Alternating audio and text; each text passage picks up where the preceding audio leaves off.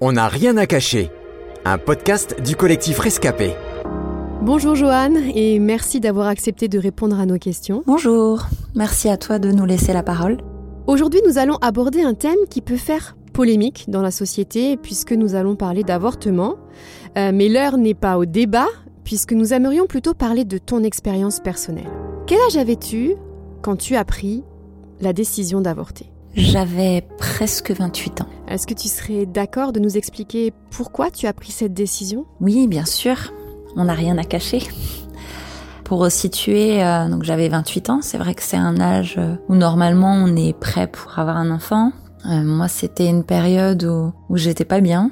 J'étais euh, avec un homme à l'époque qui me tapait dessus de manière assez irrégulière même. Et quand j'ai appris que j'étais enceinte, j'ai vraiment été sur le coup partagée entre le fait de ressentir déjà de l'amour pour euh, ce bébé et d'un autre côté de me dire euh, ah non c'est pas vrai, j'arrive déjà pas à me sortir de la situation dans laquelle je suis. Et en fait je pense que jusqu'au bout j'ai jamais vraiment réussi à prendre de décision. J'ai avorté à l'hôpital. Et même le matin, avant d'aller à l'hôpital, il faut quand même avaler un, cachet avant d'y aller. Et, là, j'ai crié, j'ai pleuré, je sais pas combien de temps, comme si j'attendais que quelqu'un vienne me dire non, ne le fais pas. Et j'ai fini par le faire euh, d'un coup et, me dire allez, on y va. Mais je crois que j'ai jamais vraiment décidé. C'est la raison qui m'a poussée à, à, le faire. Et aussi tous mes amis, ceux qui m'entouraient, qui me disaient non mais euh, euh sors-toi déjà de cette situation, arrange-toi. T'es encore jeune, t'auras le temps d'avoir des enfants après. Mets-toi d'abord bien dans la vie, c'est tellement simple d'avorter. Je pense que j'ai écouté cette voix de la raison, mais, euh, mais au fond de moi-même, j'ai jamais vraiment décidé. As-tu été accompagnée? Non, j'ai eu aucun accompagnement. C'est vrai que la gynécologue que j'ai vue à l'époque, elle a juste sorti une feuille, euh, m'a demandé si c'était la première fois. J'ai répondu oui, elle a rempli la feuille, elle m'a dit le jour où, vous êtes décidé, euh, vous allez avec cette feuille à l'hôpital. Et puis point. Alors lorsqu'on évoque l'avortement, on entend parfois parler de complications ou d'effets secondaires d'un point de vue psychologique notamment. Euh, Es-tu d'accord avec ça? Et, si oui, as-tu toi personnellement eu des complications ou des séquelles liées à cet avortement? Et si oui, lesquelles? Alors physiquement, je sais pas trop. Enfin, je sais que ça existe, mais moi j'ai vraiment eu de la chance que tout s'est bien passé. Ensuite, j'ai vraiment senti que c'était un choc pour mon corps. Ça a duré quelques semaines où euh, je me suis physiquement vraiment sentie juste bizarre et je pense les, les hormones complètement en vrac, déconnectées. Et après, il y a, eu tout le côté où c'est peut-être plus dans la tête ou dans le cœur. Je dis parfois, c'est comme s'il y, y, a un instinct de maternité qui a commencé à naître et qui s'est retrouvé frustré de servir à rien parce qu'il y avait plus rien c'est comme un, un trop plein d'amour à donner et ça a vraiment créé en moi un, énorme manque, un énorme vide. Et ça, par contre, c'est resté. Ça, ça s'est pas euh, estompé avec le temps. C'est vraiment resté, c'est vraiment ancré en moi et je pense que c'est une des raisons qui m'a fait couler après. Donc tu as fait une dépression hein, quelques temps après cet avortement. Euh, As-tu tout de suite eu conscience que les deux étaient liés finalement? Clairement oui. Alors déjà parce que je savais qu'il y avait, il y avait ce trop plein d'amour, ce vide.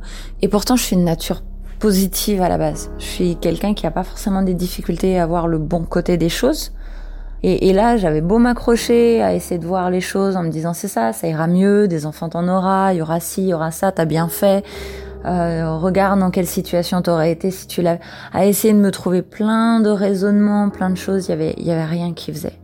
J'arrivais même plus à entendre euh, des, des bébés rire ou pleurer. Aujourd'hui, hein, si tu peux parler de ce sujet avec autant de liberté, euh, c'est parce que tu es sortie de cette dépression. Euh, Peux-tu nous expliquer comment tu t'es relevée après tout ça? Oui, alors c'est tout bête, mais ça fait pas si longtemps que ça que j'arrive à prononcer ce mot à répétition. Euh, tout un temps, j'arrivais à en parler, mais il fallait juste pas prononcer le mot.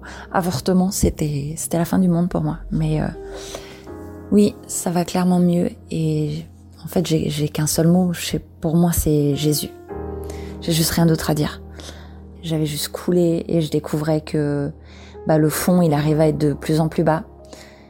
Et c'est juste à ce moment-là que j'ai rencontré Jésus j'ai découvert qu'il existait pour de vrai et j'ai compris, euh, ben en fait, cette histoire de la croix qu'on entend parfois ou souvent, ce que ça voulait dire, que ce que ça pouvait changer pour moi, c'est que quoi qu'on ait pu faire, même tuer son propre gamin, eh ben Jésus pouvait m'enlever ce poids. Ah, c'est pas l'effacer, c'est toujours là, je m'en souviens très bien. Et j'ai pu sentir l'amour de Dieu et combien il m'aime. Pour moi, c'est cette rencontre qui m'a relevé. Dans ton histoire, quel a été le moyen pour te reconstruire? Me reconstruire, ça a été un cheminement, c'est toujours un cheminement. Si la rencontre avec Jésus dont je parlais avant m'a enlevé un poids, ça m'a justement permis de rentrer dans ce processus pour me reconstruire. Là, il a fallu apprendre à accepter le pardon de Dieu. Après, il a fallu que j'apprenne à me pardonner. Avec qu'aujourd'hui, j'ai 36 ans, j'ai pas d'autres enfants pour l'instant. Il y a l'horloge biologique qui tape à la porte. Euh, il y a toujours ces pensées qui disent ouais mais si jamais t'as plus jamais d'enfant, regarde t'as peut-être tué le seul que t'aurais pu avoir. Plein plein de pensées qui viennent euh, qui viennent se bagarrer. D'ailleurs petite parenthèse, c'est vrai que je, je connais euh, quelques femmes qui ont avorté aussi, deux trois ans, quatre ans après l'avortement, euh, alors qu'elles avaient toujours dit je, je fonderai une famille, cette, mes enfants ils auront un papa.